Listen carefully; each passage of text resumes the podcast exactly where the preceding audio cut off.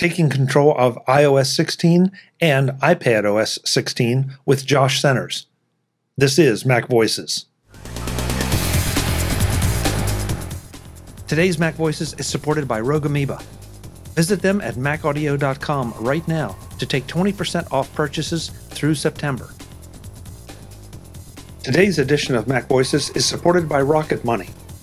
Take full control of your subscriptions with Rocket Money at rocketmoney.com slash macvoices. Welcome to Mac Voices. This is the talk of the Apple community, and I'm Chuck Joiner. Folks, iOS 16 is out, iPad OS 16 is coming, and that means we have to talk to Josh Centers about his Take Control book, Take Control of iOS 16 and iPad OS 16. Of course. Josh, how are you? I'm great, Chuck. Thanks for having me on again. Hey, it's it's it's a pleasure. It's a pleasure. I I look forward to these every time we get an iteration of the iPad and and iPhone OSs. Just because you kind of boil things down to what we really need to know or what we should know or what we should pay attention to as far as new features. Um, I've been running iOS 16, I guess technically iOS 16.01 um, since getting my new iPhone. Uh, I know that I have some friends who are still holding off because they aren't getting new phones. Um, mm-hmm. Where do you see where do you see the adoption situation? Should people still continue to wait just a little bit, or do you think we're good to go? You know, I mean, it's it's typical TidBITS advice. We tell people to wait until you know at least a few days, maybe a few weeks, maybe to the point one version. Uh, I am aware of some bugs uh, that have cropped up. One of the things that's really getting on people's nerves. There's a new security feature that is to ask your permission if you want to paste from one app into another, and it's asking it every single time you paste from one app into another. And uh, I don't know how Apple let that slip because that was true all throughout beta. And so, of course, now it's out in the public and it's really getting on people's nerves. So, uh, Apple's going to be quick to fix it. Another bug I heard about today, and unfortunately can't really um, dodge this one because it affects the uh, iPhone 14 Pro, which comes pre installed with iOS 16. But there is uh, something that causes the camera to shake when you use it with a third party app like TikTok or you know Facebook or Instagram, things like that. Um, otherwise, I mean, it's it's pretty solid. Um, the betas were very solid as they have been for the past I don't know a couple of years now. It was what is it, iOS 13 that was such a mess at launch, and Apple vowed that they would uh, they would fix it. And so since that since the iOS 14 beta, uh, it's been pretty stable from day one. So I haven't had any major issues with iOS 16. So I mean, if you're just dying for the new features, I wouldn't be too afraid of installing it. But as always, um, there is an update due next week to fix some of the early bugs. So you know you might want to hold off until then. But you know, I mean, I, am the wrong guy to ask because I installed this stuff in like June. So on my main phone, um, because I'm a lunatic, and that's how you get these books written. So I, I have different standards than a lot of people do.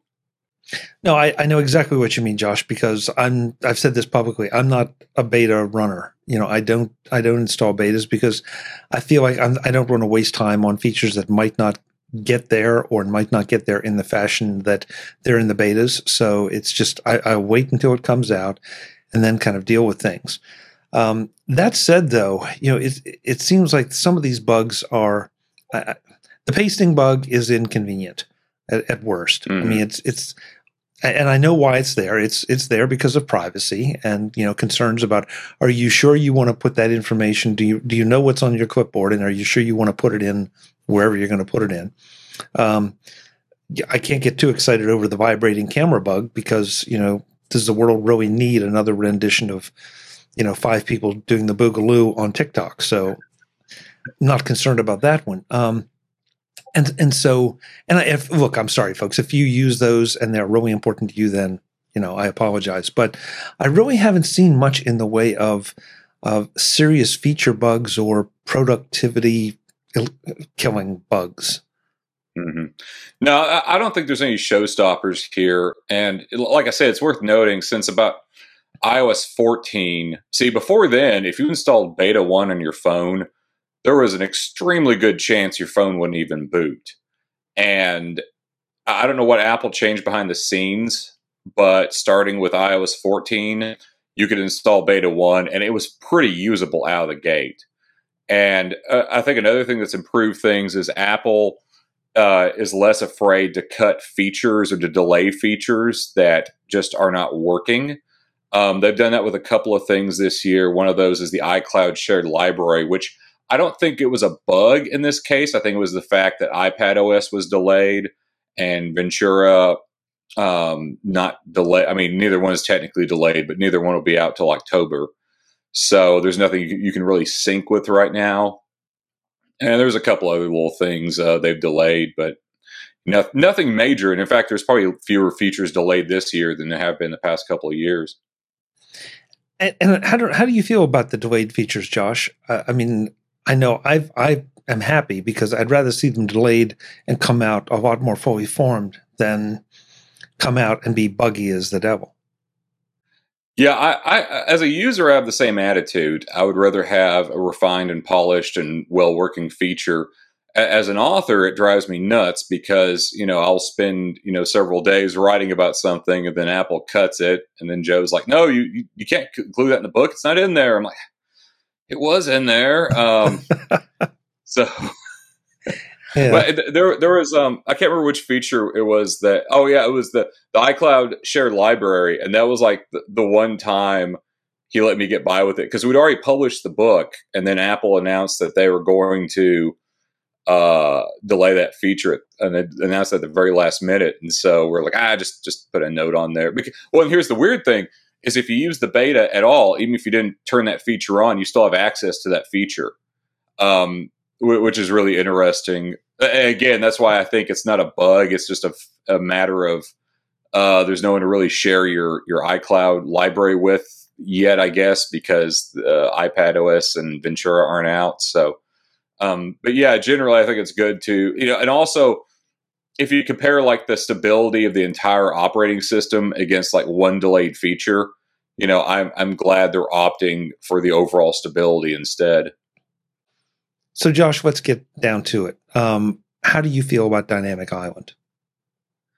Well, it was a great show. I'm sad it only lasted a single season, but you know it was very exciting. Um, now, uh, first of all, it's it's one of the dumbest product names Apple has come out with. It's but it's it's so Apple in so many ways because it's so grandiose.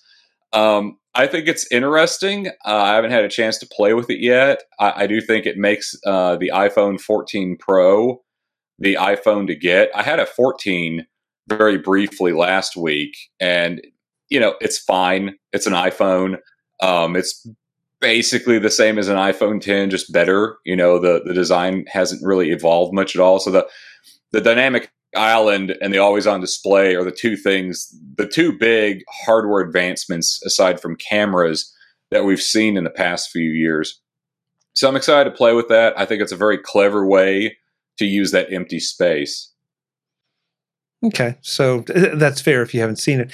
And it presents a challenge for you as an author to have a feature that is only present on a couple of the iPhone models. Mm-hmm. Yeah, and and that's a problem I've always had because, like, I mean, right now we have three different interfaces we're dealing with because the iPhone SE and the iPad, the basic iPad, still have a home button. We're still dealing with, um, you know, things work differently on home button devices. For instance, the control center you bring it by pulling it from the bottom of the screen instead of from the top right ear and uh, that actually tripped my wife up recently because my mother in law has an iPhone SE and she needed to adjust brightness or something on it. My wife could not figure out how to pull up the control center. I'm like, oh, no, you got to pull it from the bottom on this one.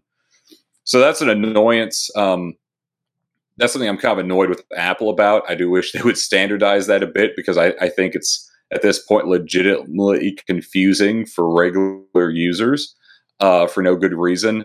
Um, but yeah, Dynamic Island's interesting because then I have this extra layer I need to try to document. I'm not too worried about it just yet for the simple fact that not many people have the iPhone Pro uh, 14 Pro yet, and also for the fact that I think developers are still figuring out. Um, well, they can't even take advantage of it. That's the other feature Apple delayed was the live activities. So it's only really Apple using at this point, but it's a very cool feature. Uh, it, it, remains to be seen if it's something important that people are really going to love or if it's the next touch bar. Yeah. Yeah. And, you know, I have to admit, you just brought up something that I hadn't thought about because I guess I'm more of a typical user than I, I think of myself as. Um, I tend to pay attention to just what, what devices I have and forget that, mm-hmm. you know, some of the other devices, um, maybe the, the the lo- the not the lower but the the less pro devices are still thing have things like the home button and still have different mm-hmm. interfaces than what the the flagship models have so yeah that that's another challenge and another reason to get the book to because there's so many different variables here exactly hmm. buy okay. the book buy the book um so I mean, talk to us about what you think are the important features of iOS 16. Um, I and and I've again I've I've confessed that I tend to think of the phone of it as iOS 16 running on the iPhone um, 14 or iPhone 14 mm-hmm. Pro Max for me. Um, but you know, mm-hmm. there's no reason that you can't take a 13 or a 12 and upgrade it to iOS um, iOS 16. So, what features should people be on the lookout for? Yeah, it, it, I mean, it still supports a pretty impressive array of hardware. I think all the way back to the iPhone 7, just off the top of my head. I think they finally dropped this, the uh, 6S. Uh, I personally run it on 11 Pro because I'm cheap and don't like upgrading iPhones. So, um, the most important feature is one you probably want to appreciate right away, but that would be passkeys. And passkeys uh, are it's part of an alliance between Apple, Google, and Microsoft. So this will take off eventually, but it's uh, a consortium, I guess is the proper word for it, and, to get rid of passwords.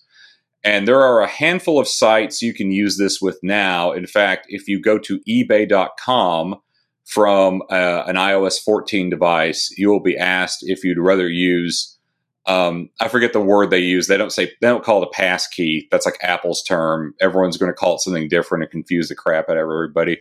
But basically, you can go to eBay and you can choose to log in uh, with Face ID or Touch ID instead of a password. And what's interesting when I tested this feature, so in theory, that completely replaces the password. Uh, in reality, it does not, because if you log in on a device that doesn't support pass keys, you can still use the password. So in theory, once once an app or a site gets rid of the passwords entirely and just goes to the pass key, then that will be a lot more secure. For now, it's mostly going to be a convenience feature, and it's one of those things. It's going to take probably even with the the help of the 800 pound gorillas in the room, it's going to take a while before it becomes a, a true standard. Um, but yeah, that's probably the single most important feature. The most noticeable f- feature for most people is the customizable lock screen, which uh, we're about to have an article out on, about that in TidBITS, and of course you can read about in the book. But um, what's interesting, you can, you know, of course, you can change the the background wallpaper, but they've added these what they're calling widgets. Eh, really, what they are are their complications because they're distinct from um, the iOS home screen widgets. They are mon- monochromatic and uh, much more compressed in terms of uh, the data they show. They're, they're, a lot more like Apple Watch complications. But uh, you can add up to uh, five of those on your lock screen. And there's some other neat things. Um, it it does a better job of helping you pick lock screen uh, pictures from your photo library. Another cool thing it, can do is it has a what's called a depth effect, where it you know the problem uh, in previous versions of iOS, like you you put a you know your wallpaper is like your your sweetheart or whoever or your kids, and then their face is covered up by the time display. Well, in iOS 16, it's smart enough to figure out how to put the time display over their face or over their head. Um, so so you get this neat kind of 3D thing, and uh, also, and this is something that's really interesting is you can link a lock screen to a focus. And and it's it took me a while to really figure out how this works because I assumed, oh, you switch to the focus and that just changes your lock screen, which is true, but it's also it also works in reverse. It's a two way street. So if you switch to that lock screen, you switch to that focus. And I only figured that out later on when I when I was playing with my uh, lock screens, and I suddenly wasn't getting notifications about things, and it, it finally clicked with me exactly how that worked. So, for instance, a really cool uh, new lock screen design they have. It's called Astronomy, and it shows you a big close up picture of the moon. And I have that tied to my sleep focus, and so uh, you know I can switch to that. It turns my sleep focus on and it's obvious because it's a big moon, right? Um, or I turn my sleep focus on and it turns my lock screen to that. And what practical value does that have? Um, other than making focuses slightly easier to activate, not really any, but it's fun. Um, and and I think that that makes it a pretty good selling point from Apple's perspective. Um, I think one of the cooler things uh, in iOS 16 is that focuses are finally usable in that when they were first released, you had to go through and manually approve every single app and contact you're going to receive notifications from. Now you don't have to do that. Now you can say instead, exclude these apps. So one of the things you can do, um, uh, I have a family focus. And when my family focus is on, you know, there are certain notifications I still want to get, but I block things like Discord, Slack, uh, email, you know, like, because I, I, don't want to hear about work related stuff uh, when I'm with my family, but I may want to hear about other things. You know, I may want to see news alerts and things like that. So it, it helps you better fine tune those focuses. And for me, I mean, it's still kind of a complex feature, but it makes it useful. And another thing with focus, they have these things called focus filters, which are kind of confusing. I don't really recommend them for most people, but let, let's say you have a separate work email account and you have a personal account. And let's say you have a set of Safari tabs for work and and you don't want to see all that stuff when you're not working. So you could set it so those are hidden unless you're in your work focus.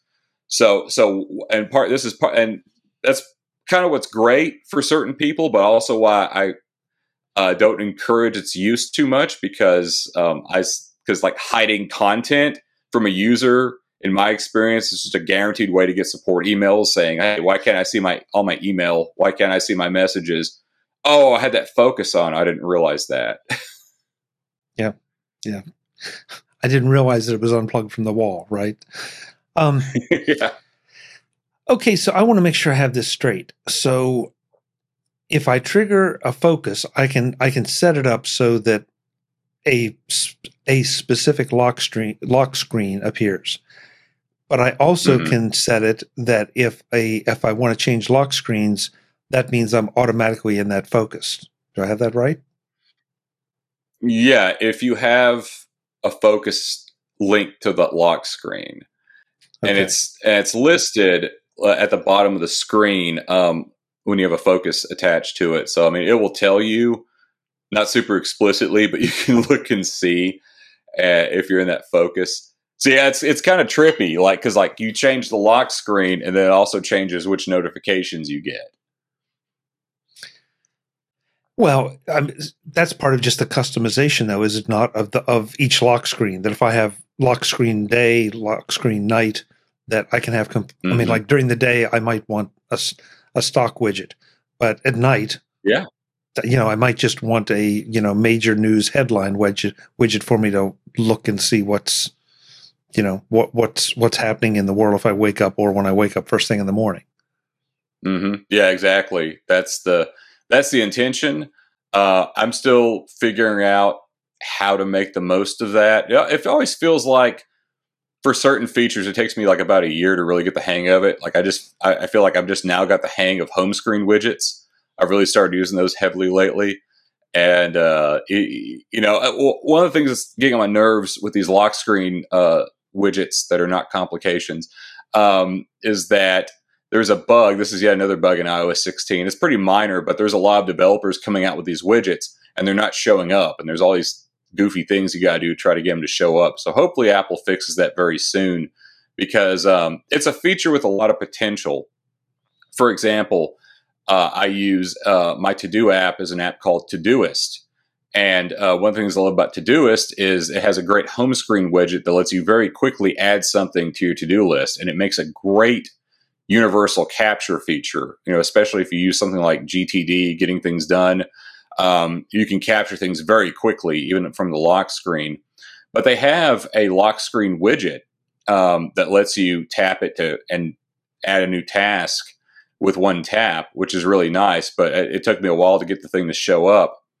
Um, so that I, I'm curious to see what developers do with it. Is what I'm really saying here, because you know Apple's uses. I don't know Apple's built-in widgets are kind of so-so. Like you have the activity rings, which I don't put a lot of stock in things like that. You know, I, I want to see something like for my calorie counter app, like how many calories do I have left? You know, or uh, an, uh, my fitness tracker, Athlytic. I want to see like you know how much exertion I've done and how much you know I've left to do.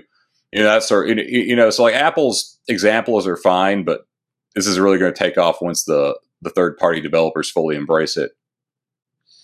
You said you have to do some crazy things to get them to appear. Can you give me an example of what that might be? Uh, let's see. Some of the things that have been suggested uh, by developers: restart your phone, which I've had limited success with. Um, cha- temporarily change the language on your iPhone uh, to to reset the lock screen. That's another Ooh. one I've seen suggested. Um, uh, what was another one? Uh, oh, uh, of course, uninstall, reinstall the app. You know, things like that. So, like, I'm having this issue right now where like I I know I have apps that have updated to include home screen. Uh, I'm sorry, lock screen widgets, and uh, that those aren't options for me yet. So I'm assuming it's this bug. And at this point, I'm not going to invest a lot of time fighting Apple's bug. I'm just going to wait for them to fix it, which I'm sure they'll do uh, soon. Maybe even by the time people see this. Today's Mac Voices is supported by Rogue Amoeba if you're working with audio on your Mac, you need Rogue Amoeba's products. Holy cow! Rogue Amoeba software is celebrating their 20th anniversary. Two full decades making amazing audio apps for the Mac. If you're a podcaster, musician, or just someone who listens to audio on their Mac, Rogue Amoeba can help make your life better. Whatever you want to do with audio, it's a good bet they have a tool to help you. With Audio Hijack, you can record any audio. Loopback gives you extremely powerful audio routing without needing cables or mixers. And SoundSource is the sound control that should be built into Mac OS. Those are just some of the audio essentials that Rogue Amoeba makes that help me and many other podcasters do what we need to do. Rogue Amoeba doesn't run consistent gimmicky sales or discounts. They charge fair prices all the time. But in celebration of their anniversary, they're making an exception. For a very limited time, to celebrate their 20 years in business, you can get 20% off any purchase from Rogue Amoeba. You don't need any coupon codes or special URLs. Just visit macaudio.com before the end of September to save 20% on anything they make. Download free trials, then buy online to receive the discounted price. Congratulations to Rogue Amoeba on 20 great years. Visit them at macaudio.com right now and thanks to Rogue Amoeba for supporting Mac Voices. Today's Mac Voices is supported by Rocket Money. Cancel unnecessary subscriptions today with Rocket Money at rocketmoney.com slash macvoices. Are you wasting money on subscriptions? 80% of people have subscriptions they forgot about. Maybe for you it's an unused Amazon Prime account or a Hulu account that never gets streamed. There's this great app to help you keep track of these expenses and manage them. And because of it, you will no longer waste money on subscriptions you don't even use. You might have heard of it. It's called Rocket Money, formerly known as Truebill. The app shows you all your subscriptions in one place and cancels what you don't want for you. Rocket Money can even find subscriptions you didn't know you were paying for. You may even find out you've been double charged for a subscription. To cancel a subscription, all you do is press cancel, and Rocket Money takes care of the rest. Cancel unnecessary subscriptions with Rocket Money today. Go to rocketmoney.com slash macvoices. Seriously, it could save you hundreds per year. That's rocketmoney.com slash Mac Voices. Thanks to Rocket Money for their support of Mac Voices. It's tough being you know, the first ones out. I don't care how solid the betas are. You know, they're they're Yeah. just there's probably technically not an infinite number of combinations of of software out there, but you know we all have an insane amount of uh, apps installed on our phones, and then Mhm. I mean, there's times I have to wonder why any of it works at all, because you know th- things things step on each other, and you know, I, it's no wonder Apple likes to lock things down because you know at least at least that assures that most of the time their apps will run, you know, pretty much flawlessly, but not always. Yeah, I mean th- that's always there's always a, a few moving parts that uh, I've noticed tend to break between beta and release. Uh, one of those used to be network services. The good news is those are now consistently broken. iCloud is, so you, you know what to expect there. Um, the other one is uh, you're going to go from however many beta testers there are, which are a lot more than there used to be. Um, so I, I'm glad for that because it seems like we have fewer surprises. But you know, it, it used to be much more the case that once like millions and millions of people had it, suddenly, oh yeah, there's all these bugs that nobody knew about. Um, and then uh, there's uh, probably the big one now, and what we're seeing with the with the uh, lock screen widgets is when developers develop, you know, are you know they're tapping into the Apple APIs, and we're seeing that in, in a widespread rollout for the first time. And, and there are certain bugs that no one caught because they weren't installing betas of those developer apps, and and they weren't doing it through the App Store, right? They were doing it through Test Flight. So, so there's another bit of machinery that uh, can easily break that people aren't able to really fully test. Um, has handoff improved? You think in iOS 16? Mm, no, no, it's No. the same as it's always, it's always been. Okay. AirDrop is no better. I will tell you that. AirDrop is the same level of reliability you've come to expect from an Apple service. Um, now, the FaceTime handoff is pretty cool. It's a little different than regular handoff because you actually have to press a button to hand off a call. Um, I'm going to be honest. I have no idea when the heck I would actually use that in real life, but I'm I'm happy for the people who wanted that. I'm sure it's useful for somebody. Okay. Um, just checking my notes here because I want to make sure that I ask you about everything I wanted to ask you about. Well, w- one thing we haven't talked about is sort of the the elephant in the room, and that's iPad OS 16, which is not out yet. Um, No. So you know, it's it's kind of strange to be talking about what do you think about an an, an OS that is not out there in the wild yet. But how do you Mhm. feel about things like Stage Manager and you know everything that's supposed to be coming to iPad OS 16? So, as a whole, iPad OS uh, 16 is fine. It, um, it's about equally stable. Um, no major problems, um, except for Stage Manager. Stage Manager is a hot mess. Um, I'll be honest; I'm not quite sure what Apple is doing here. For, I mean, first of all, it's annoying because the only people that can use it are the people that ponied up for M1 iPads Pro and even like older iPads Pro cannot use it. You have to have the M1, right? Which means, or, or I guess you can have the Air. You can have the M1 Air, which is, I guess, the budget option there. And, and, I know, like people say, oh, well, you know, the people people have been saying for years they wish they had a reason to buy an M1 iPad, and now they finally give you one, and you're mad about it. But I would counter that with we've had window we have we've had windowing since 1984. Uh, I was born in '83. So, you know, I, I don't really consider, you know, a feature about as old as I am to be high end. And the way they've implemented Stage Manager is just extremely weird. Um, because like you, you have, uh, I can't remember off the top of my head, four or five. So you have the side dock, right?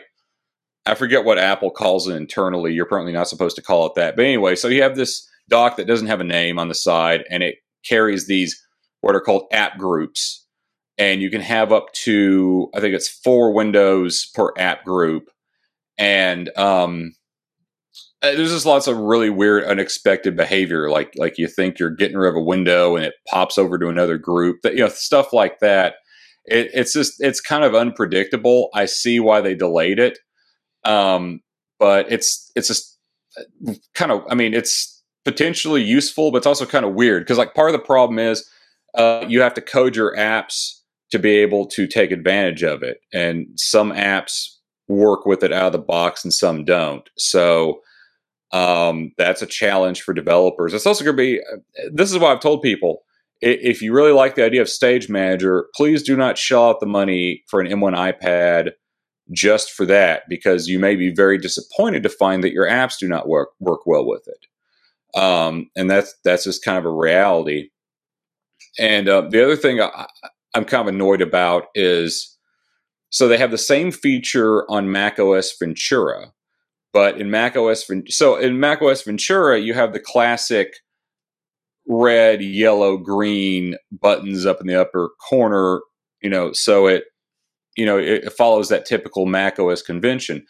On the iPad, you have the the little um, ellipsis up top, and that's how you control things. I don't know, just the that bit of inconsistency drives me nuts because like there's there's one way it works on the Mac and another way it works on the iPad.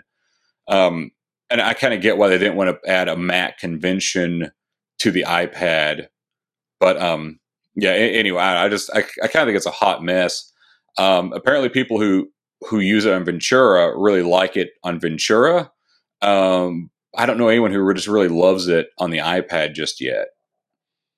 Okay, I, I yeah, it's been fun to watch the demos. Um, I have not even tried of anyone else's Mac or iPad to see if I like it, but the demos make it make it one of those things that like I'm anxious to try. I'm not sure if it will suit my needs, but um, it certainly is. A, I, I think it has the potential to be better than what we've got now, especially if you're mm-hmm. a longtime Mac user. It just it it feels. I don't know, just at a gut level, it sort of feels a little more Mac like on the iPad, but at least that's the way I see it. I don't know if you agree with that. Yeah, it's a lot more Mac like uh, than than however Apple's been trying. You know, they've been doing the slide over and split view and all that. And uh, honestly, I don't use that stuff much outside of just writing about it because I just find it awkward. And I mean, you know, I don't know. I just, it, I mean, maybe I'm just old. I don't know. But like to me, it just feels kind of weird and unnatural. I will use it sometimes when I have a very distinct purpose in mind, like dragging and dropping things. Um, but yeah, like, I mean, just to be honest, like slide over, I've always found it to be really confusing. Like it, it could be handy, you know, especially if you're taking notes on something. Um, I do use it with notes a bit, but it's still confusing. And there's all these gestures and and all these very unconventional windowing methods. And so Stage Manager is a bit more familiar, but it's also still kind of alien. And interestingly, apparently it was based on a uh, this site, and this uh, this blog post got taken down, so I know it's legit. But it, there was an internal feature from 2007. I forget what they called it. We, we covered it in TidBITS, but it was the, the exact same feature, and they intended it for I don't know, maybe it was Snow Leopard uh, or, or Leopard, and uh, it just didn't make it. So like Apple basically just pulled it out of the history bin and dusted it off and put on the iPad and in Ventura. So take from that what you will. Yeah, there are a number of features that I, I have to wonder if they didn't make it then. And and if don't ask me for examples, but just you know, it's it's it's something that crosses my mind because we thought we had and we did have so much power compared to previous machines. And now mm-hmm. with, with the M1 series, we just have this embarrassment of power. And now I think a lot of things are being rethought or re-examined as, yeah, these now are feasible. Whereas, you know, back then they would have ground the machine to a halt. I, I think in this case, it's almost the opposite. Because I, I think the real challenge with user interface now is there's too much. There's too much power. There's too much stuff going on on your screen, right?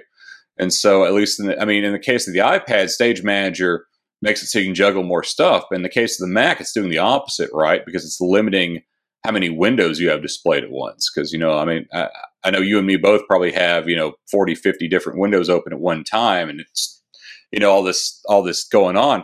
That seems to be a real theme in the past few iOS, iPad OS releases you know things like focus and uh, screen time and uh, you know depending on your point of view stage manager where, where apple is trying to make it so you can better focus so you can eliminate distractions and you know and really zero in on um you know i guess what's important.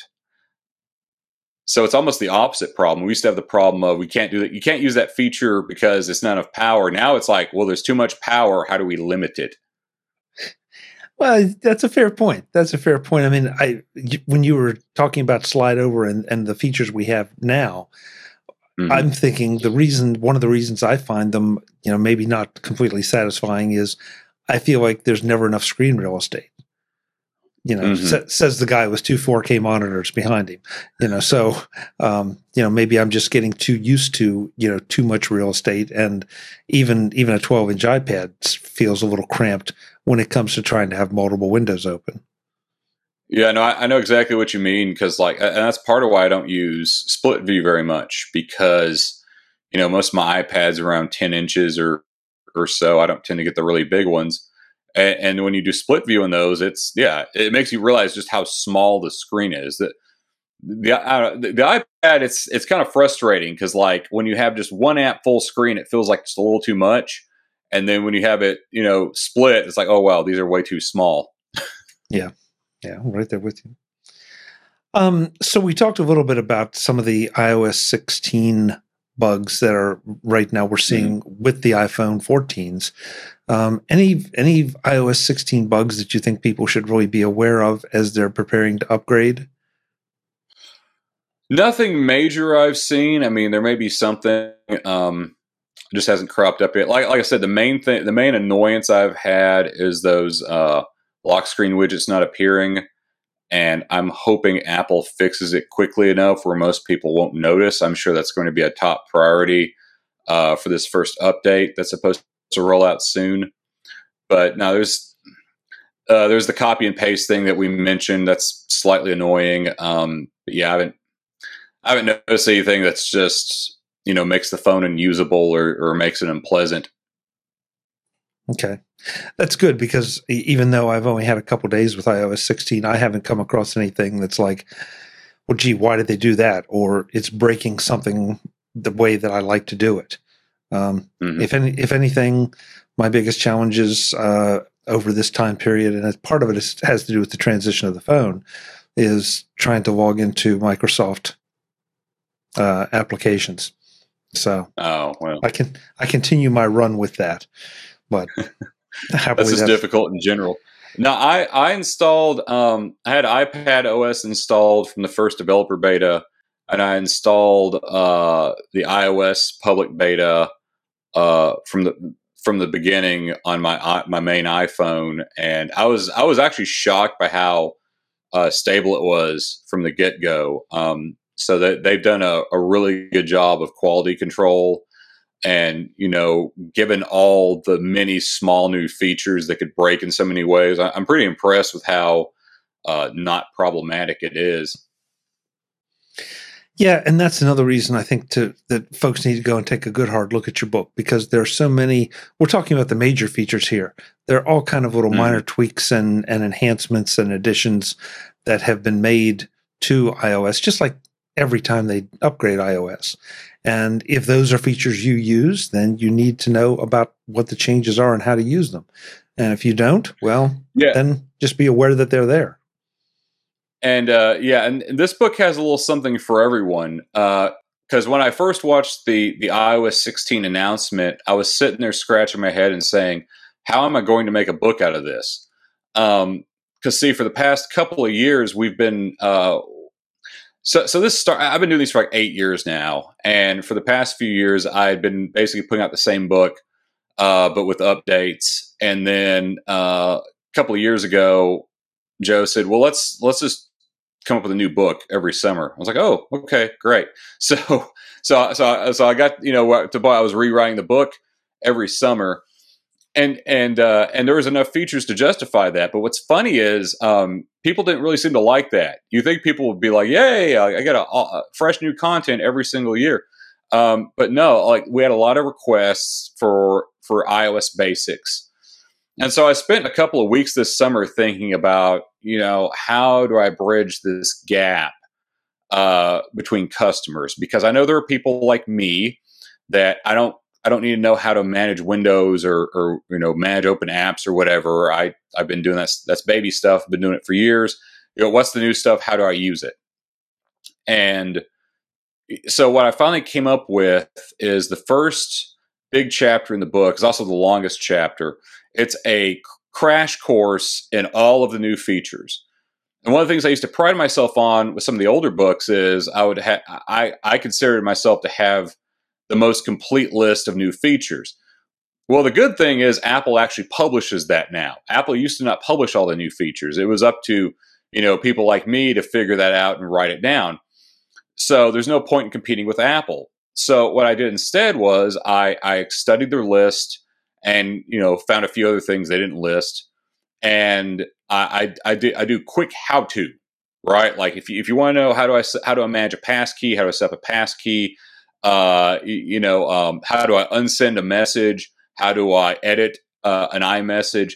Things like that. I show you how to do that very, very quickly in, in just a few paragraphs per section. Um, and then uh, now there are some things I I link out that are just more complex, like customizing lock screens. That's that's a big part of the lock screen chapter uh, because uh, there's quite a bit to that, or can be. So if you're a an experienced user and you don't care about the basics, uh, you can just get to that stuff very quickly. And then for folks who you know maybe new to iOS, or you know there are things you're uncertain about, or things you want to brush up on, or certain aspects that you just never got around to. Like for instance, we're talking about split view. A lot of people have no idea that's a thing on their iPad, and then they trigger it accidentally one day and want to know how to get out of it.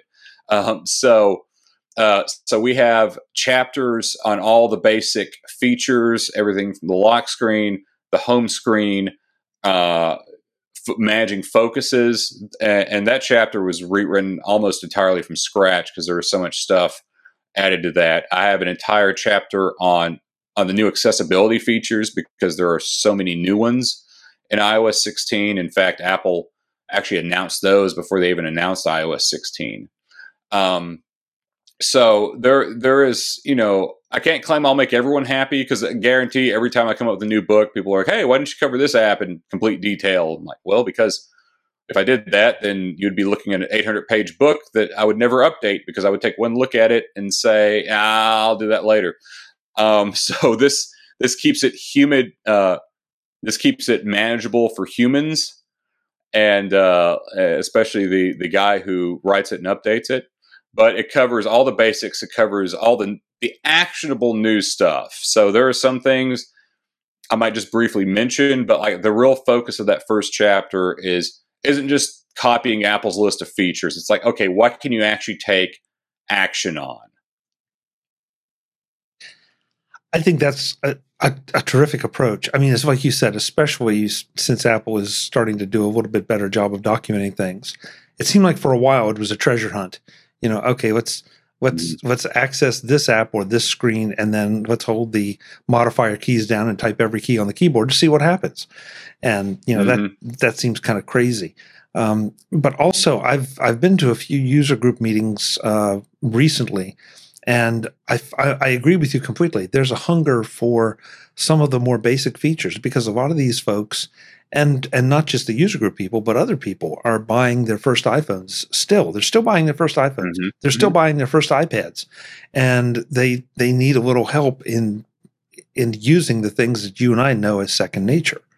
So, you know, what can you say? Yeah, well, you know, I, I hear from people uh, who are just now upgrading from like an iPhone six or a 6S and you know and they're getting like an iPhone 14 Pro after all that time. And you know the the 14 Pro may not be very impressive if you had like a an iPhone 11 or an iPhone 12 but you jump from a 6 to a 14 Pro I mean you're you're you're going to a whole other level of iPhone. It's going to be a totally different experience for you. So you know that's sort of the thing we've just we've just learned from years of doing this. People people want that stuff. And so i'm i'm more than happy to give it to them all freshly updated and ready for ios 16 Funny you say that because a friend of mine over the weekend told me he had upgraded from, for the first time uh, for a long time, he upgraded his 6S to a 13 Pro because mm-hmm. he he didn't he didn't want to spend the extra money for the 14 and he's not mm-hmm. a big camera guy and so you know the 13 was was that level was fine for what he saw as a reasonable price. But he's struggling now with uh, the swipes because he's got no more home button. So the yeah. things the things that you and I did 5 and 6 years ago he's struggling with. Right. So they, brand new. well yep. you know, you got to think about all the people still using the iPhone SE, and you know, here in a few years, I'm sure Apple's going to get rid of the home button entirely. It's going to happen eventually, and and they're going to be starting fresh in a lot of ways. Yep. Um, so yeah, this is going to be a, a, problem for a long time to come. And then by then, I'm sure the iPhone 20 Pro will have like a, a brain implant or something, and you know, something totally different. Let's hope so. Let's hope so. My my brain is ready for an implant, Josh. I don't know about you. uh, um, so, folks, you know, th- this means that no matter what phone you're upgrading from, you're going to get something out of Josh's book. If if you're going just uh, one step from a 13 to a 14, you're going to get great information. If you're going from a 6S up, you're going to get a lot of great information. Um, Josh, what what kind of pricing do we have for this one? So new, it is fourteen ninety nine. If you uh, if you had the iOS 15 book, I think you can upgrade for about half of that. I think it's about 750 or so. Um, but yeah, that's a that's a pretty good deal. I mean, you know, with and, and our prices have not gone up despite uh, inflation. So you're getting a better deal now than you ever have because I figure by by in terms of inflation of my grocery bill, you're getting at least a 50% discount over what you would have last year. So there you go. There you go. Yes. Uh, take control books adjusted for inflation. I like it. I like it. So, folks, you get Josh's book along with Joe's book uh, on Ventura. You get uh, all the other great books from the Take Control authors at takecontrolbooks.com. Um, you can click over there and find any of those. There are bundles, there are great deals, um, there are upgrades if you're already an owner. So check it all out. And as Joe reminded us when he was here last, check out the Take Control blog so that you know what books are being worked on and what's coming next. Josh, I'm not sure what's, I haven't read the blog. What's coming next for you? oh, uh, you, you, know, I haven't quite picked, uh, I'll probably do the notes book next just because it's the quickest to update. Um, I need, I really need to update the t- the home automation book because Apple rewrote the Home app, but I, I, am still waiting on that stupid Matter alliance to finally materialize, and I, th- I think it's about to do it. The, the, the latest was it 16.1 beta supports it, so I'm I'm really hopeful it's it's going to happen because that's going to uh, be a huge change to Apple Home Automation. You you'll be able to pair like a Google Nest device in theory with with HomeKit. So or you can pair like a ring camera with HomeKit. So that's going to be huge. It's going to be enormous. Um, so that's and that's going to be a cause for for a book update for sure. And at some point, I'll update the Apple TV book. Frankly, I, I am still not sure what's in tvOS 16. I, am not sure Apple does either. Um, I, I'm joking, but like the the actual feature list is incredibly tiny and insignificant, and mostly it's it's a lot of ads for Apple TV content. So that really seems to be where Apple's uh, TV ambitions are these days. Right. Well, whichever book it is, you can count on Josh being back here to tell us about it. Um, Josh, it's, it's always a blast. Thank you so much for the time and for yet another great Take Control book. Thanks for having me. Folks, I'm Chuck Joiner. This is Mac Voices. One more time, takecontrolbooks.com for Josh's book, for Joe's book, and for a whole lot of other books that you really need to be getting to get more out of the Apple technology you have. Until the next time, and as always, thanks for watching. Visit MacVoices.com for show notes and to connect with Chuck on social media. Get involved in our Facebook group or like our Facebook page, and get more out of your Apple tech with Mac Voices Magazine free on Flipboard and on the web.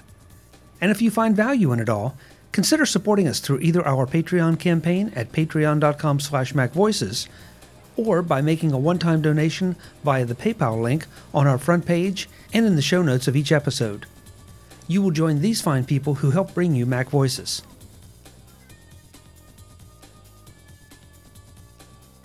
Advertising handled by Backbeat Media at backbeatmedia.com.